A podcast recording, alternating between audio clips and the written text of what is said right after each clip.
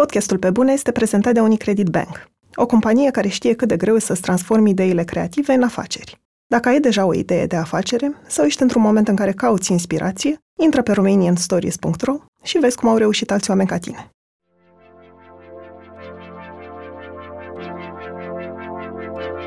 Deci mie nu prea m-a fost frică de multe lucruri în viață. Am și trăit mult. Știi? Și au trebuit să iau decizii repede, singur. E clar că primul tău instinct este să ai un public cât mai larg. Altfel nu ai face asta, altfel nu te expune în felul ăsta. Tot timpul mi se pare că cel mai bun lucru e ăsta care mi se întâmplă acum. Sunt Andreea Vrabie și ascultați Pe Bune, un podcast sincer, cu oameni creativi, despre cum au ajuns cine sunt și întrebările pe care și le pun.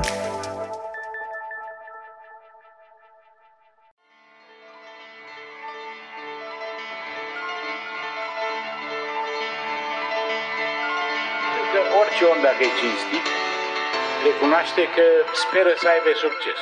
E o ipocrizie să spui, doamne, nu mă interesează, eu îmi văd de treaba mea. Nu, toată lumea vrea succes.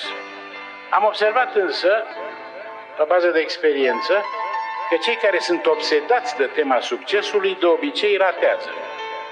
Sau chiar când îl au, sunt nefericiți.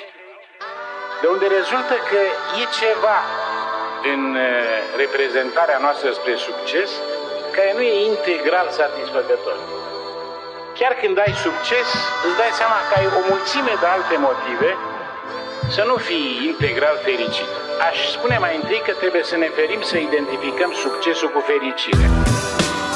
În acest episod stau de vorbă cu Dragoș Nichifor, cunoscut publicului sub numele de Grasu X X L. Dragoș a fost interesat de muzică de mic, pentru că a crescut într-o familie în care se asculta mult jazz, blues și funk.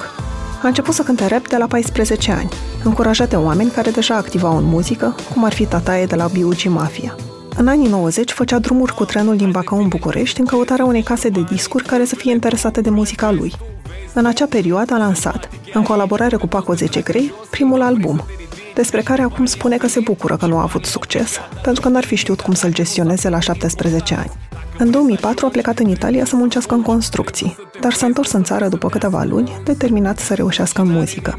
Un an mai târziu apărea hitul Maria Ioana și în două mii șase primul album solo numit Curaj. Din acel moment, cariera lui Dragoș a evoluat rapid. A lansat trei albume solo și a avut numeroase colaborări cu artiști ca Delia și Smiley. În ciuda succesului de care se bucură, Dragoș spune că pentru el muzica a rămas ce a fost dintotdeauna, forma de artă prin care exprimă ce simte și prin care se vindecă. Independent de succes, există oameni de succes nefericiți. Una la mână. În al doilea rând, cred că succesul se obține ca și fericirea, mai curând dacă apare ca efect colateral decât ca țintă obsesivă, alucinatorie. Salut, Dragoș, mă bucur să te-am aici. Salutare, bine v-am găsit.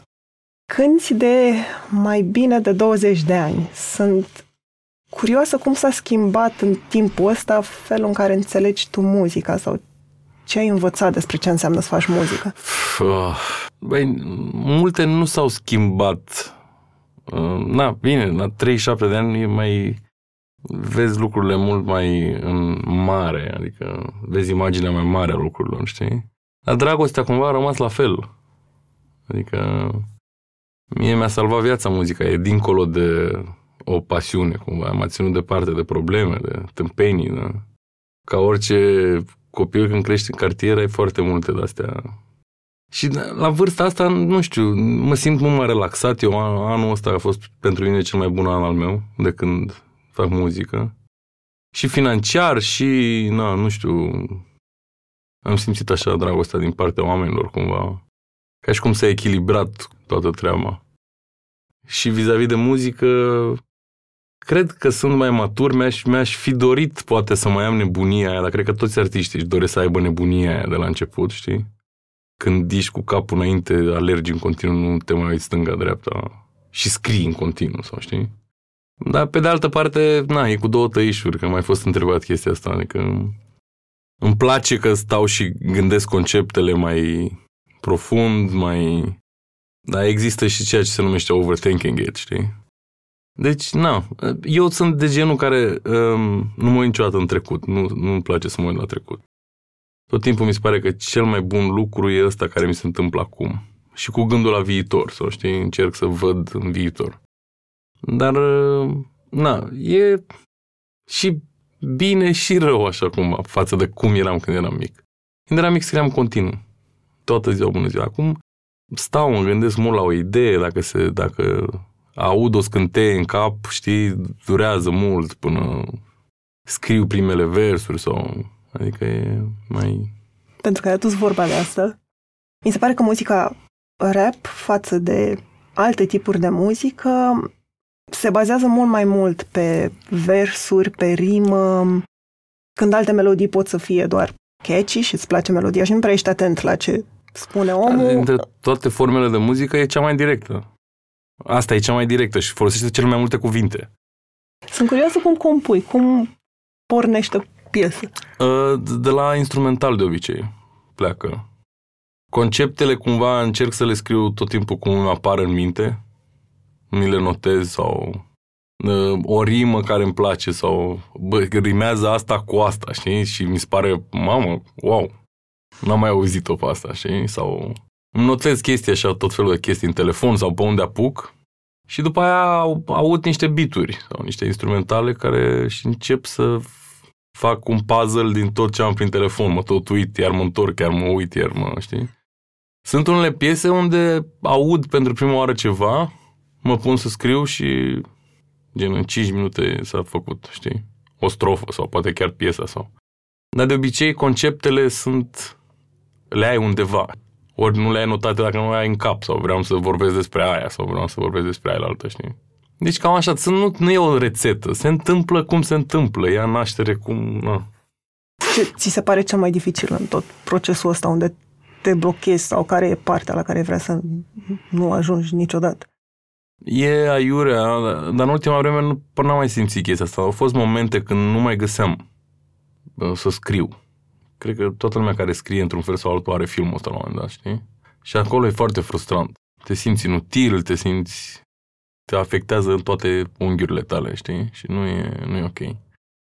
Și atunci nu știu cum, că n-am stat niciodată să mă gândesc cum am ieșit de acolo sau... Dar aia mi se pare cel mai dificil, când în ultima vreme, în schimb, nu n-am mai simțit chestia asta. Cumva am țintit și am lovit, știi?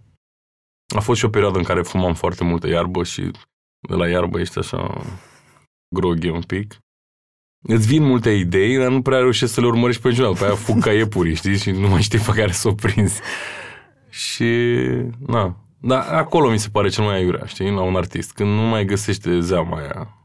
Da, na, există, totul trebuie să fie în echilibru, nu? Eu cred mult în asta și atunci am, am renunțat de vreun an jumate, nu mai fumez. Și între rapperi, știi cum e, toată lumea fumează. Și între muzicieni, de fapt, că am observat că nu doar rapperii, toți muzicienii fumează. Și există prea multă iarbă, există noțiunea asta, deși eu credeam că nu există, da. Vreo patru ani n-am scris nimic și a fost foarte frustrant. În momentul în care mi-am dat seama că n-am scris, cred că am scris o piesă în patru ani, am zis că, dude, e clar de aici. Și am zis gata. Și în perioada asta de patru ani, cum îți justificai că tu în continuare a, faci muzică? Am că... lucrat foarte mult, m-am ocupat de mix și master și am învățat foarte multe. Adică în fiecare zi, și acum, în fiecare dimineață când mă trezesc o jumătate de oră, o oră, mă uit la tutoriale, învăț despre sunet și nu consider că am pierdut vremea, consider că, a, repet, eu nu mă uit prea mult în trecut și consider că tot ce mi se întâmplă, eu le iau cum îmi vin și încerc să scot ce mai bun din ele. Sunt așa o persoană de genul ăsta, adică nu, nu sunt prea mult deprimat sau reușesc să trec foarte repede, știi? Dar în momentul în care mi-am dat seama că nu mă mai vindec eu pe mine, știi, că eu cu muzica mă vindec, la un moment dat, cred că se adunase prea mult, știi? Bă, trebuie să dau afară, deci trebuie să tapet cumva, trebuie să fac să... Și am lăsat iarba și am scris discul ăsta nou și eu cu Laur, știi? Adică și a ieșit foarte repede, gen în șase luni eu am scris jumătatea mea de disc, știi? Că na. A ieșit și mai repede discul ăsta că am scris eu jumate, el jumate. Probabil ar fi durat un an dacă îl scriam doar eu, știi? Sau nu știu. Dar a fost o experiență foarte mișto cu discul ăsta. Și s-a nimeritat tot acum despre ce-ți vorbeam, despre perioada asta în care eu n-am mai fumat, știi? Nu-mi dau seama dacă mă înșel, dar eu întotdeauna am privit rap-ul ca tipul de muzică care istoric cumva are o tradiție în a transmită un mesaj, în a vorbi despre probleme ale societății. A... Păi nu, dar toată lumea are film. Toată lumea are filmul ăsta. Rap-ul, în esență, când s-a născut, de fapt, era, era unul la o petrecere care zicea la lume, uite ce D J tare e ăsta. Așa s-a născut rapperul, M C-ul problemei, știi? Era ăla care anima petrecerea. Și nu, multă vreme nu s-a vorbit despre el. Adică, dar cumva s-a transformat uh, M C-ul în reporterul uh, zonei sau locului din care el era, știi? Și atunci, da, normal, când începe o problemă, de exemplu, la ei a început cu... Nu, a început perioada aia cu droguri de alea grele, știi? Și totul a început să se strice. Au apărut și vreo câțiva rapperi care au început să vorbească despre chestia asta, știi? În rest, toți ceilalți, schibidi-bigidi-bigidi-bigidi, erau pe veselie, știi? Deci, are un soi de tradiție, dar spun și de ce. Pentru că și rock-ul are foarte mulți. Și toate muzicile care au, toate genurile de muzică care au filmul ăsta rebel, așa, știi? Punk, rock... și libertatea asta. Și până și jazz-ul, chiar dacă n-are vorbe, el tot o formă de, da, de antisistem cumva a fost. Că, nu? A rupt muzica clasică și eu nu vreau așa, eu vreau așa, știi? Dar eu, mi se pare așa că o pui, dacă vorbești despre rap doar așa, ca fiind o muzică care are un mesaj social, mi se pare că o pui într-o cutie, știi? Iar asta mi se pare cea mai muzica cu cea mai puțină cutie posibil, adică e cea mai puțin, nu poți să o bagi într-o cutie rap-ul, e, e fantastic numai dacă te uiți în ăștia patruzeci de ani în ce hal a evoluat, când toată lumea spunea că nu o să mai existe, știi, adică e numărul unu în lume acum. Deci nu pot să o văd așa, eu văd o chestie foarte directă și foarte reală, că e vorba de petreceri, că e vorba de droguri, de dragoste, de femei, de știu eu, de probleme sociale, de probleme rasiale, de, nu contează cum e, e pe bune și e foarte direct, știi?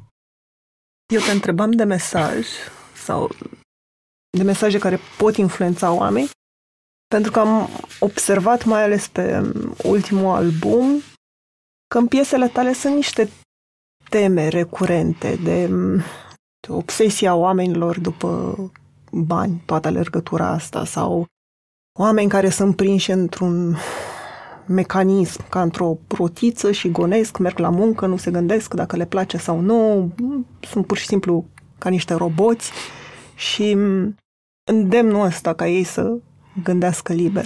Da, cred că așa fac toți artiștii cumva, nu știu, la fazele astea mă simt și eu un pic clișeistic, așa, știi, adică cred că toți artiștii au spiritul ăsta în ei, cred că toți artiștii vorbesc așa. Adică, crezi că e rolul lor să cred că așa influențeze sunt, oamenii? Sunt ei, absolut, asta da. Cred că trebuie să înțelegi asta. Adică eu n-am înțeles-o atât de devreme, dar undeva după primul meu disc solo, prin două mii șase două mii șapte, așa am început să văd că șoarecii sunt... Șoarecii sunt copii, Șoarecii da? sunt copii, da, sunt, uh, sunt afectați și um, o trăiesc altfel decât mine, știi? Eram mult mai egoist înainte de discul ăla. Dar cumva spiritul egoist trebuie să rămână într-un artist, că altfel n-ar face-o. Știi? Adică, în primul rând, se gândește la el. Ori să se vindece el pe el, ori să-și mângâie ego-ul el pe el, ori oricum ar fi, știi? După aia, ce se întâmplă, e ok. Dacă e bine, e bonus. Știi? Dar artistul e egoist. Cine zice că nu e... Cum stapet. Ai observat că la concerte sau... că audiența cumva s-a schimbat, că nu mai sunt cei care te ascultau acum zece cincisprezece ani, că acum vin din ce în ce mai mult. Da, sunt ăia care mă ascultau acum zece cincisprezece ani, asta mă bucură foarte mult, dar au crescut, se însoară, se mărită, se... Uh, da, noi nu mai avem sub optsprezece ani, sub douăzeci de ani foarte mulți fani. Noi n-am avut niciodată fani din ăștia fanatici, ca să zic așa, știi? N-am fost genul ăla de artiști, nici eu, nici Laur. Dar felul nostru de a fi, cred, care se vede că e unul mai cald, așa, știi? Se simte că noi suntem mai calzi, cumva n-avem... Nu suntem uh, rapperul tipic, care rapperul tipic e plin de ură și foarte puțini care m- sunt mai relaxați cu ei, știi? Iar felul nostru așa relaxat, cumva am atras, observ, încep să-i observ pe ai noștri care vin la concerte că sunt același gen de oameni și e normal să fie așa, știi? Rezonează cu ce faci tu, ce zici tu, cu excepții. Dar, na, au mai îmbătrânit acum. Sunt oameni de... Discul ăsta, cel puțin, îl ascultă oameni peste douăzeci și cinci de ani. Și pe mine mă bucură. N-am, nu m-am gândit să o fac așa. M-am gândit să o fac, să facem albumul ăsta cum ne vine nouă și fără să ne gândim la nimic, cum facem de obicei, cumva. Unele, unele piese, na, le mai faci, adică să nu ne înțelegem greșit. Nu înțelegem compromisul, adică nu e totul alb sau negru. Există și doze, doze de gri și nuanțe de gri, știi? Și am știut cumva cum să facem slalom printre ele și să ne descurcăm, pentru că, până la urmă, trebuie să trăiești din asta, știi? Acum, fiecare artist e, e responsabil pentru el și alegerile lui, știi? E vorba să te simți tu cu tine, ok. Și noi suntem așa cum suntem, adică, și ne-am învățat de mici. Cred că foarte mulți o țin așa în alb și negru și din frică, știi? Noi nu prea am avut frică.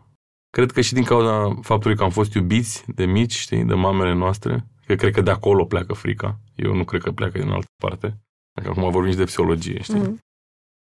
Și noi am fost niște, niște băieți iubiți. Și mamele noastre au fost destul de treze cât să ne lase să explorăm, să... Și nici atunci nu prea am avut frică de făcut chestii. Totuși ai o piesă pe ultimul album care se numește Frica. Mm-hmm. E, mă întrebam dacă... Pentru că rap-ul pare a fi făcut de oameni duri. Mm-hmm. Dacă e loc... E un mit. Cumva asta voiam să întreb. Dacă e loc mit. De vulnerabilitate, de frică... Abs, cred că da. Adică, nu cred că da. Eu știu că da. Îi cunosc pe toți rapperii români. Toți sunt sensibili. Nu poți fi artist și să nu fii sensibil. Adică, puțin aia buni. Dacă mă întreb pe mine. Adică trebuie să ai o doză de sensibilitate în tine. Chiar dacă faci rap, nu are nicio legătură. Tot, tot te confrunți cu, cu energii, cu vibrații. Adică trebuie să poți să le iei de undeva, să le știi, că le dai undeva, să știi. Cred că trebuie să fii sensibil. Și ăia care nu zic din frică nu o fac.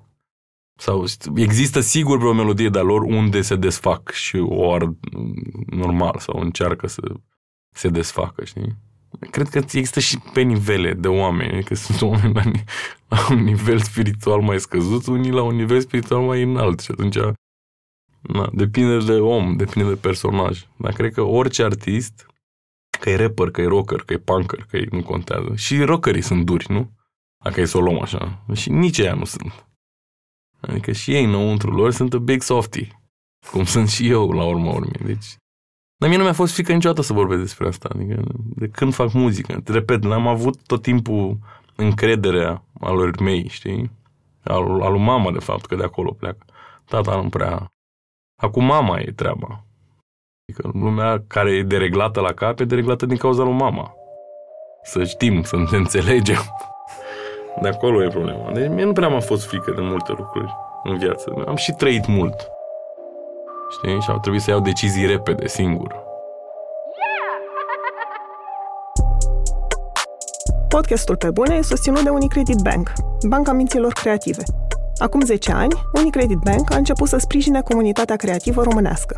Astăzi, continuă să ajute și inspire oamenii care vor să înceapă sau să consolideze o afacere creativă, de la studiouri de design de interior la cafenele artizanale. Intră pe Romanian Stories punct ro și descoperă lecțiile de viață ale antreprenorilor români.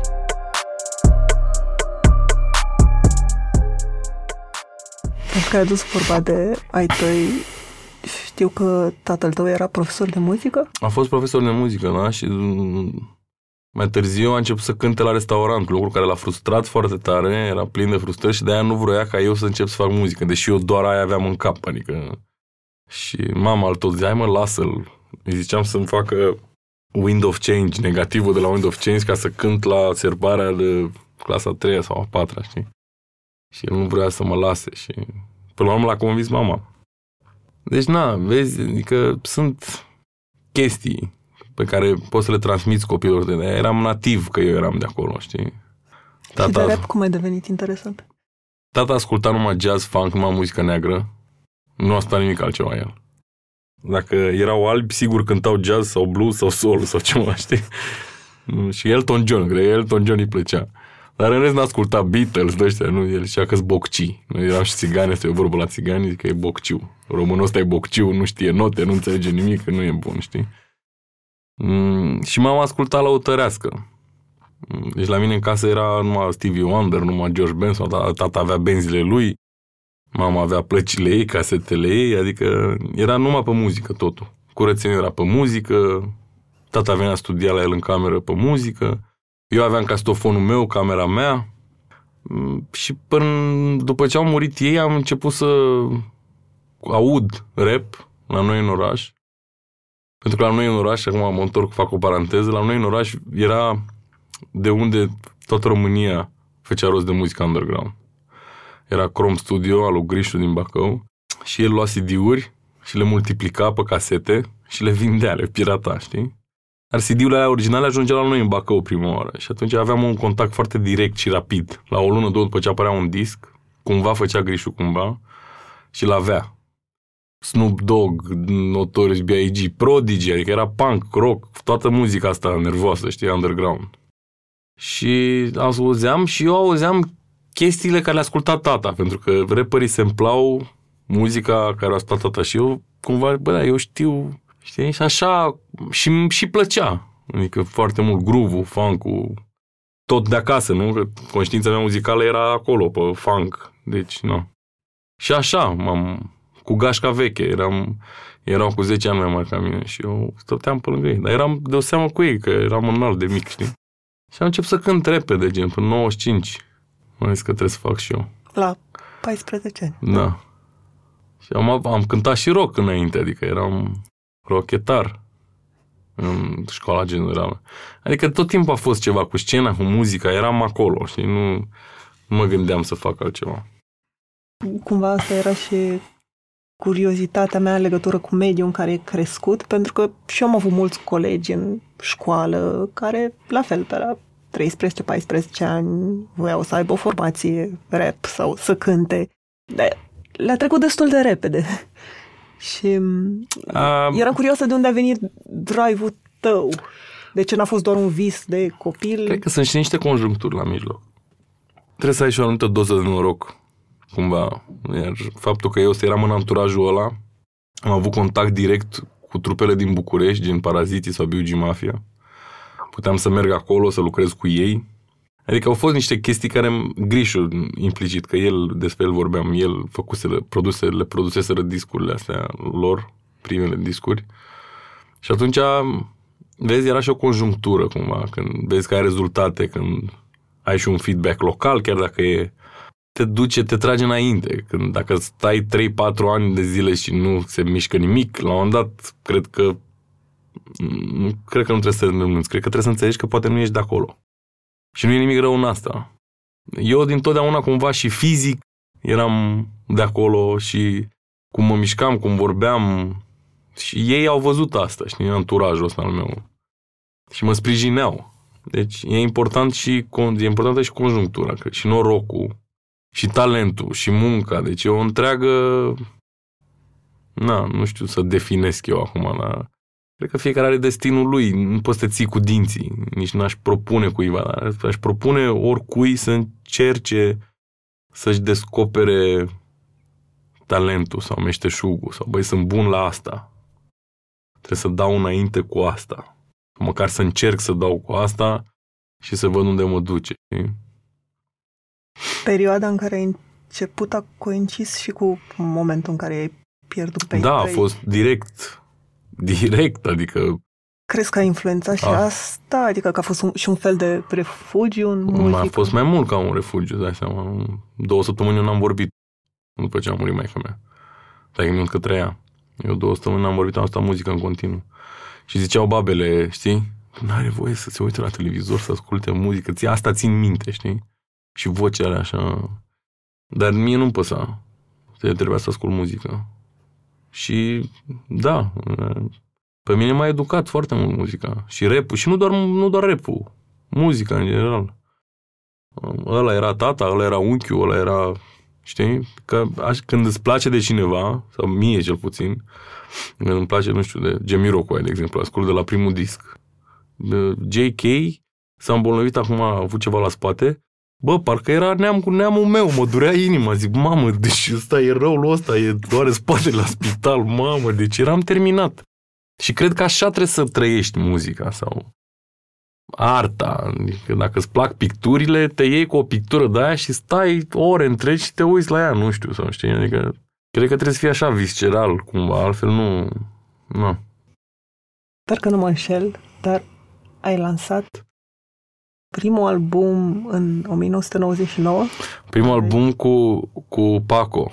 Era, eram doi, X X L și zece Grei eram. Toată lumea credea că suntem unsprezece. Apoi îl chema Paco zece Grei.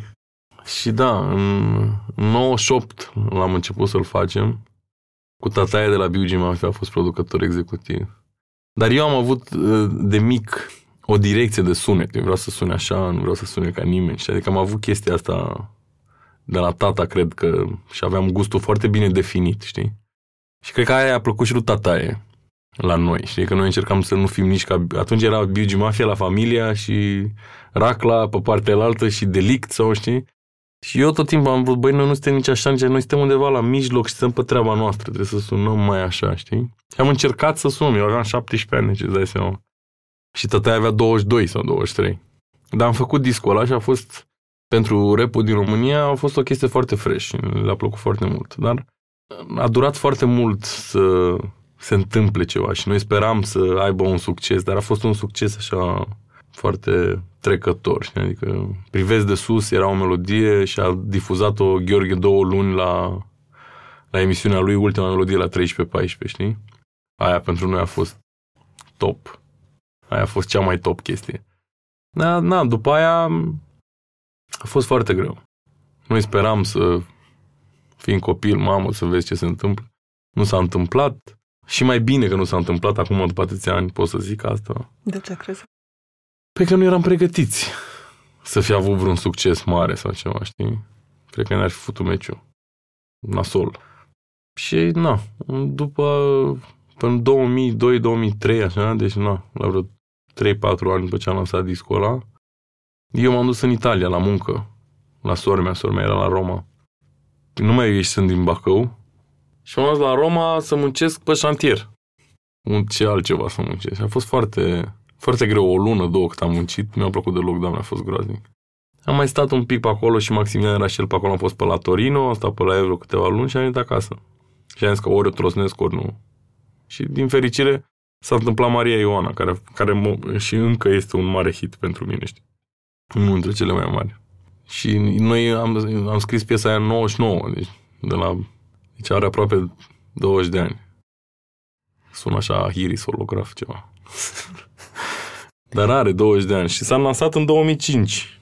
Și de atunci, după aia, în două mii șase am scos discul următor, două mii șapte am început să fac primii bani. Deci la treisprezece ani după ce m-am apucat de muzică, știi? Să faci bani din asta. Deci, na, trebuie să ai... M-a ajutat și sora mea în timpul ăla, am trimitea bani, sora mea muncea afară, adică trebuie să ai și conjunctura și drive-ul și nebunia și toate cumva să se lege și să... Și de fapt să-ți dai seama că ești un căcat și că nu alegi tu nimic și că ți se întâmplă și că tu nu poți decât să faci din dragoste tot ce faci. Și atunci să speri la ce mai bine, știi? Te-ai gândit vreun moment să renunți? Până... Ah, da, Jesus, de multe ori. Da. Și cum... treceai peste sau... Păi, dar tu zici, șoarec fiind, zici, curva asta de muzică mi-a mâncat viața, m-a zăpăcit, m-a, sunt frustrat, sunt... Dar tot acolo te întorci, că, nu știu, la aia ești bun, aia te vindecă, trans, aia te vindecă, știi? Adică te simți ușurat, ca acum când am scris patru ani, știi? La un dat, supapa era să explodeze, deci trebuie să scoți din tine. Dar da, au fost momente multe. În timpii ăia, îți dai seama, patru ani de zile până... Și ca să ajung să zic, mă duc în Italia să muncesc, trebuie să-ți fi putut ceva la creier, să plec. Deci n-a fost ușor. Dar n-a fost nici greu, nu știu cum să zic, știi? Adică n-aș schimba nimic eu. E fantastic că s-a întâmplat așa. Ocapi Sound, din ce nevoia a apărut? De ce nevoia de a avea o casă de discuri independent? Uite, m-a întrebat multă lume chestia asta, dar nimeni nu m-a întrebat din ce nevoie a apărut. Ca să fiu sincer, așa, ca întrebarea ta, a apărut, cred, dintr-o nevoie de a-ți mângâia ego-ul. Cred că așa, din nevoia aia se întâmplă. din nevoia de a fi un maestru și a avea ucenici, nu? De-aia se întâmplă ucenicia în lume. Că maestru trebuie să-și mângâie ego-ul. Cred că de-aia s-a întâmplat. Înainte de orice, Ocapi Sound nici n-a fost o chestie conștientă. Băi, facem Ocapi Sound. Ne-am întâlnit câțiva băieți și ne plăcea, ne-am îndrăgostit unul de celălalt și de muzica celălalt și am zis că să facem totul mai unit, să strângem undeva, să centralizăm chestia și cam așa s-a născut. N-a fost niciodată o chestie gândită. Dar ideea asta de a avea ucenici și de a... Aia e doar dintr-un ego. Acum îmi dau seama. Cred că îmi dădeam seama și atunci nu vreau să o văd. Și de atunci, din Ocapi Sound mai sunt doar eu cu Laur, cu Miță și cu Gianchi, ceilalți au plecat și suntem acum... Eu sunt mult mai liniștit, mult mai... Am lucrat foarte mult timp pentru Ocapi Sound cumva și n-am avut grijă de mine, știi? Și am pierdut și foarte mulți bani și eu și Laur și... Și acum suntem foarte relaxați, avem timp, avem timp la maxim pentru noi, știi? E, e mult mai ok. E dureros, pentru că familia ta e ca și familia ta, dar la un moment dat viața e așa cum e, trebuie să o iei cum se întâmplă și să încerci să scoți ce mai bun din ea, știi? Cum ți-am zis eu că văd lucrurile. Dar îl priveai și ca un business dincolo de... Nu, de asta. Nu, și de-aia cred că s-au pierdut atâția bani cu Ocapi Sound, știi? Pentru că tot timpul am vrut să facem chestii marfă și mișto și noi, care costă bani, care, știi? Dă-mi exemplu. Păi nu știu, clipurile noastre tot timpul costau foarte mult. Când unii făceau clipuri cu două-trei mii de euro, noi făceam cu zece mii. Că, dom'le, aveam noi filmul în cap, trebuie să fie, să vină ăla cu calul, să intre, să hau, să bau și... Na. Din, din păcate nu, adică, sau din fericire, nici nu știu ce să zic. Nu știu să fac bani, n-am știut niciodată. Și nici cum să-i drămăluiesc, să mă împart cu ei, să... Nu. Nu-mi pasă. Nu-mi pasă mie decât de muzică. Și să am nevoile primare aici, da, trebuie nevoile mele primare să fie odihnite. Și de acolo nu mai îmi pasă. Știi? Adică dacă am bani de Adidas, care e o nevoie primară la mine... E ok. Cumva asta era următoarea întrebare, dacă... Ok, poate pe tine nu te interesează atât de mult banii, dar se poate trăi din rap la noi? Da, nu ca aia de afară, dar... M- mă refer în comparație cu alte genuri muzicale de la noi, mai degrabă. Față de pop, nu, nu pot să... Și popul față de manele, niciodată. Manelele fac o grămadă de bani. Dar cifrele sunt, dintotdeauna au fost cam la jumate față de pop. Un hit rap trebuie să aibă influențe pop. Asta trebuie să știi. Trebuie să existe un hook acolo, trebuie să existe o melodie, trebuie să existe, adică sunt niște chestii care trebuie să existe. Altfel nu prinde la marea masă. Pentru că rap-ul nu e o chestie care să o guste toată lumea, știi?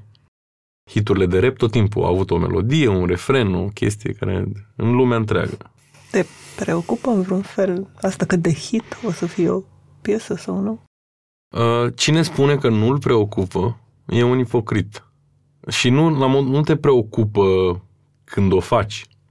Dar cine îmi spune mie că nu mă interesează, ar trebui să o facă la el în beci și să o arate la prietenii lui. E clar că primul tău instinct, ca artist, este să ai un public cât mai larg. Altfel nu ai face asta, altfel nu te expune în felul ăsta. Deci, nu, absolut, dacă o melodie de-a ta, deci, repet, nu, nu vorbesc de creație aici, oricare melodie de-a ta devine hit, te unge, te unge la maxim, adică nu poți să spui, ma, mamă, nașpa, frate, mamă, deci melodia asta e nașpa, frate, nu, pentru că e copilul tău, nu ai cum să, știi? Eu am una singură care nu... Care e tot copilul meu, dar e copilul mai orățele. Am, am făcut una în engleză eu, la un moment dat, cu Velea. Și acolo eram cu Smiley în studio și el m-a provocat, mi-a zis că pun pariu că tu nu poți să faci una în engleză. Și eram fumați, eram tot în spate. Mi-a zis, băi, îți arăt că eu într-un sfert de oră fac acum piesa și e și hit. Și am făcut-o și nu, nu mi-a plăcut deloc ce s-a întâmplat cu ea. Și dacă aș face-o, n-aș mai face oricum în engleză, aș face în română sau... Cred că e la singur, singurul moment care nu mi-a plăcut. Mie. Deci, nu, dacă ești artist, nu poți să spui eu sunt underground și eu nu vreau să Te asigur eu că și el underground, dar vrea să. Doar că na, și sunt hituri care au devenit din underground, au ieșit din underground și au fost hituri. Am vorbit cu mulți oameni la Pe Bune, de la artiști și antreprenori până la scriitori și fotografi. Au fost alegeri subiective, dar am vrut să invit în fața microfonului oameni care au ajuns să fie printre cei mai buni din domeniul lor. Să încerci să devii cea mai bună versiune a ta în meseria aleasă implică responsabilități, stres și multe dileme profesionale, dar și satisfacția că s-ar putea să lași ceva valoros în urma ta. În valoarea perseverenței și a muncii către un ideal, crede și Best Jobs. Prin tool-uri și informații online, Best Jobs își ajută utilizatorii să exploreze o multitudine de oportunități și să descopere jobul care le permite să-și valorifice la maximum skill-urile și pasiunile. Pentru că, atunci când te gândești la ce vrei să faci, nu este niciodată vorba despre o simplă alegere, ci de a descoperi unde e locul tău. Intră acum pe Best Jobs și descoperă jobul unde poți fi și tu cea mai bună versiune a ta. Pentru că l-ai menționat pe Smiley, există prejudecăți în lumea rap și hip-hop? Adică, cum sunt privite colaborările tale cu Smiley, Delia? Eu sunt văzut ca cel mai comercial dintre rapări. Dar eu așa am fost vizionat de mic, de tot, de comunitatea rap, știi? Adică de la cincisprezece șaisprezece ani. Grasul eu la comercial. Eu cântam, aveam melodii despre mare, despre mă duc la mare, adică eu n-am ținut niciodată, fiind din Bacău, n-am avut niciodată asta cu East Coast, West Coast sau rei ăsta să rapper din ăla underground sau să nu. Mie îmi plăcea melodia. Mie îmi plăcea groove-ul, funk-ul ăla care îl știam eu de la tata, știi? Și nu, n-am avut niciodată chestia asta, eu n-am avut niciodată, s-a luptat nicio problemă. Eu colaborez cu oameni care îmi plac. Mie de Smiley mi-a plăcut din prima clipă în care m-am întâlnit cu el. Și de el la fel, e nebună. Deci nu e sănătoasă la cap. Și atunci fac lucrurile cum îmi vin. Pe melodia aia, cu, eu am mai multe melodii cu Smiley, dar pe asta ultima cu Lumea Nouă mi s-a părut că doar el putea să cânte, știi? Așa mi s-a părut mie, multă lume după aia mi-a spus, băi, că Smiley acolo parcă nu era din film sau... Mie, mie mi-a plăcut de m-a spart, m-a rupt în două, adică nu, nimic nu mai contează după aia, știi? Nu contează că am dat douăsprezece mii pe videoclipul ăla, nu mă interesează nimic, pe mine m-a uns. Și cred că despre asta e vorba, știi? Adică n-ai cum să... să te gândești dacă lumea o să vadă într-un fel sau nu. Ți-am zis, trebuie, artistul e egoist, trebuie să fie egoist, trebuie să-i placă lui. Și după aia mai vedem ce se întâmplă. Casa de discurs s-a supărat că nu a fost hit, că știi, da? Nu. Aș fi vrut ca mai multă lume să înțeleagă mesajul ăla. Că nu e unul foarte ușor, știi? Dar puțini, foarte puțini au percutat melodia aia, știi? Din păcate. Și la fel și cu Șoareci în labirint și cu Doamne ajută, adică cumva zice lumea că ne strângem rândurile, dar noi trebuie să vorbim despre chestii care ne dor la vârsta asta, nu pot să mai vorbesc despre noi, eu nu mai merg la club, eu merg la club să cânt. Înainte, pe lângă faptul că cântam la club, mergeam la club și beam și mă drogam și stăteam la club când eram mic. Și trebuia să cânt despre asta, că de asta știam, dar acum la vârsta asta nu mai fac asta, am alte preocupări. Și să care, cânt sunt, care despre... sunt lucrurile care te dor acum? Păi, mă, stau mai mult în familie, am căței, am studio, nu știu, nu mai merg la discoteci, nu mai... Mă gândesc mai mult la nemurirea sufletului, nu știu, adică, na, vin chestiile cu vârsta. Încerc să mă vindec pe mine, încerc să devin eu mai bun, să evoluez. Chestii normale, nu la vârsta asta. Și atunci, mai de aici, și de aici albumul ăsta, așa, știi? Adică, na. În... într-o piesă mai veche, Drumul spre succes, e o parte în care Andrei Pleșu spune că ar trebui să evităm să identificăm, identificăm succesul, succesul cu, cu fericirea. Cum a apărut piesa asta? Adică din ce experiență personală crezi că a ieșit? În două mii paisprezece făcusem la rând uh, Turbofin, Tare Frate, Deja Vu și La La Song. Și Deja Vu a fost un fel de culme de astea, știi? Adică a fost cea mai difuzată melodie anul ăla. Eram cumva în vârf. Și eu n-am simțit nimic altfel sau... Eu am continuat să fac lucrurile cum le făceam ca și până atunci, cum le fac și acum. Percepția lumii despre mine cumva a început să se schimbe și eu am simțit că atunci e momentul să scriu despre succes. Cumva. Și am... Uh, trebuia să fie melodie cu Laur. El a găsit sample-ul ăla de la celelalte cuvinte, muzica aia, vocile alea, de pe melodia cu Florian Pitiș. Și mi-a arătat sample-ul, eu când l-am auzit, m-a terminat. Vocea aia, m-a terminat. Nu știam. Recunosc că nu știam. Și am făcut beat-ul și i-am spus atunci, Laur, bă, trebuie să fie despre succes melodia asta. El n-a înțeles ce eu zic. Și cum adică despre succes? Eu, eu eram pe treaba mea, zic, bă, despre succes, cum treac, ce nu înțelegi? Despre succes. Și am venit într-o dată și am scris-o. Ca și Deja Vu, ca și multe alte piese care ies, pur și simplu, trebuie să iasă, știi? Am scris eu alea două strofe în douăzeci de minute, jumătate de oră, cred. Și am simțit așa o... Și după aia am stat vreo trei luni să-i găsesc un refren. Eu am o problemă asta cu refrenele. Sunt terminat. Nu, nu le găsesc. Și la un moment dat ziceam, bă, nu găsesc, nu știu cine să cânte. Am vrut să cânte și Smiley, am vrut să cânte și oamenii ăștia care cântă mai mult decât mine. Eu zic, fuck it, găsesc un discurs, sunt sigur. Ceva găsesc eu despre succes. Și am căutat, cred că vreo două luni. I'm not fucking joking, în continuu. Teatru T V, plăci cu povești. Bă, nimic. Nimic, nimic, nimic, nimic. Două luni. Și într-o zi eram la studio și îi zic Lumiță, bă, tată, dar chiar nu găsiți noi toată lumea asta un discurs despre succes?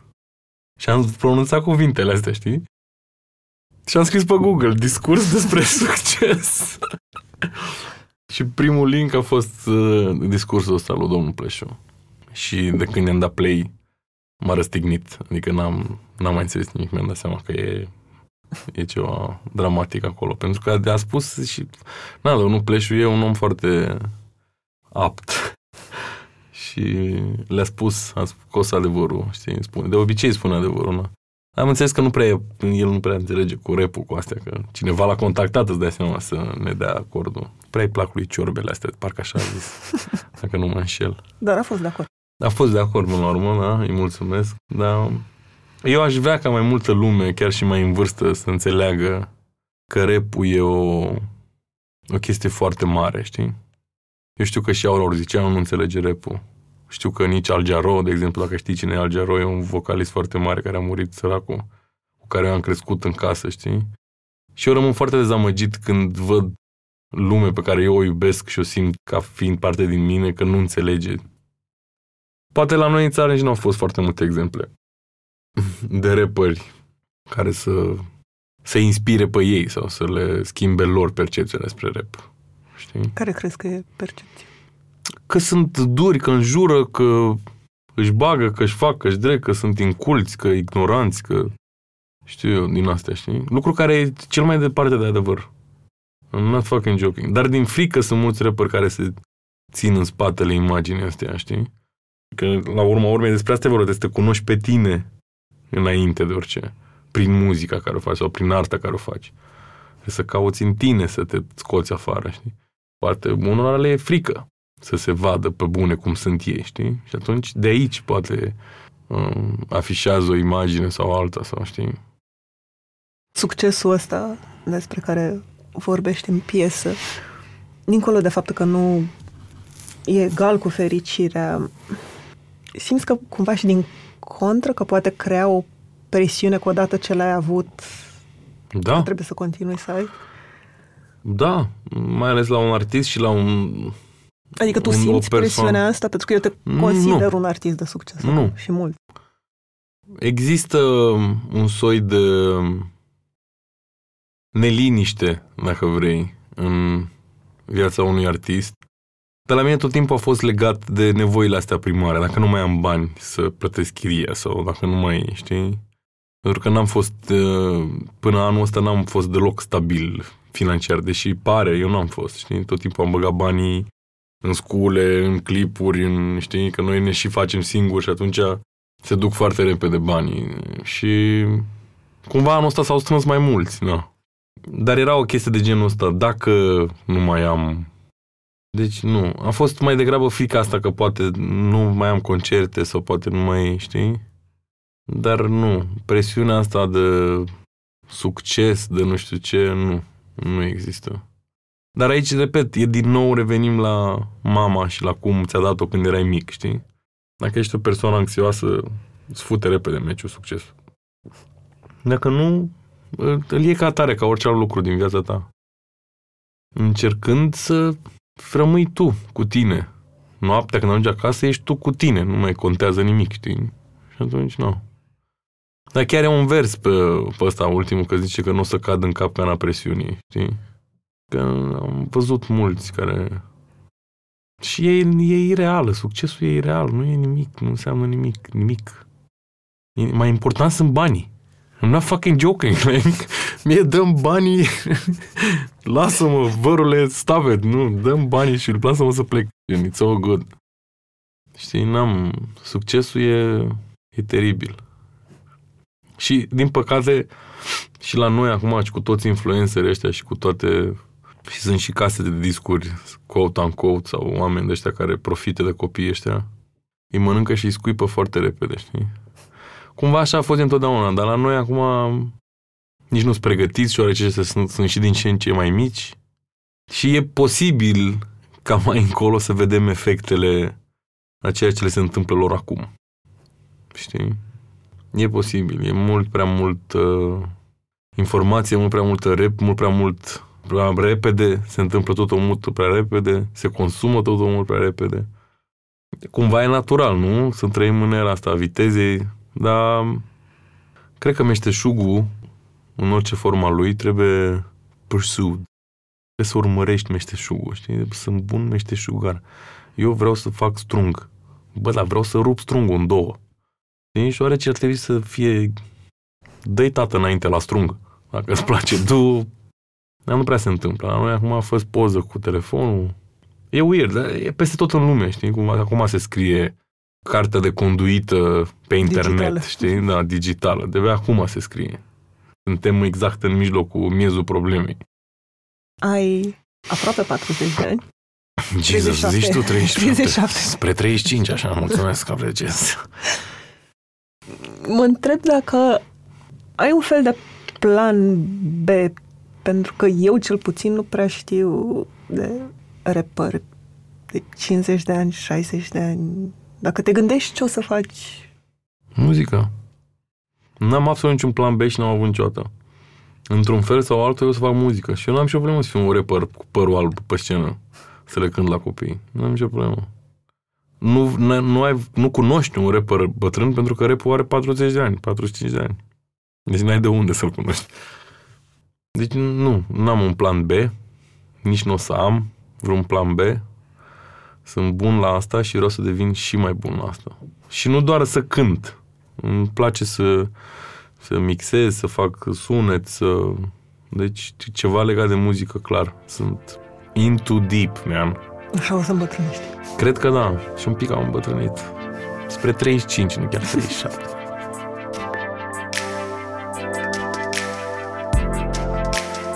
Mulțumesc că ne-ați ascultat!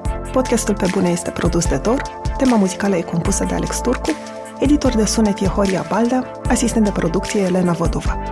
Dacă v-a plăcut episodul, m-aș bucura să-l dați mai departe în social media sau altor oameni care încă nu știu de podcastul Pe Bune.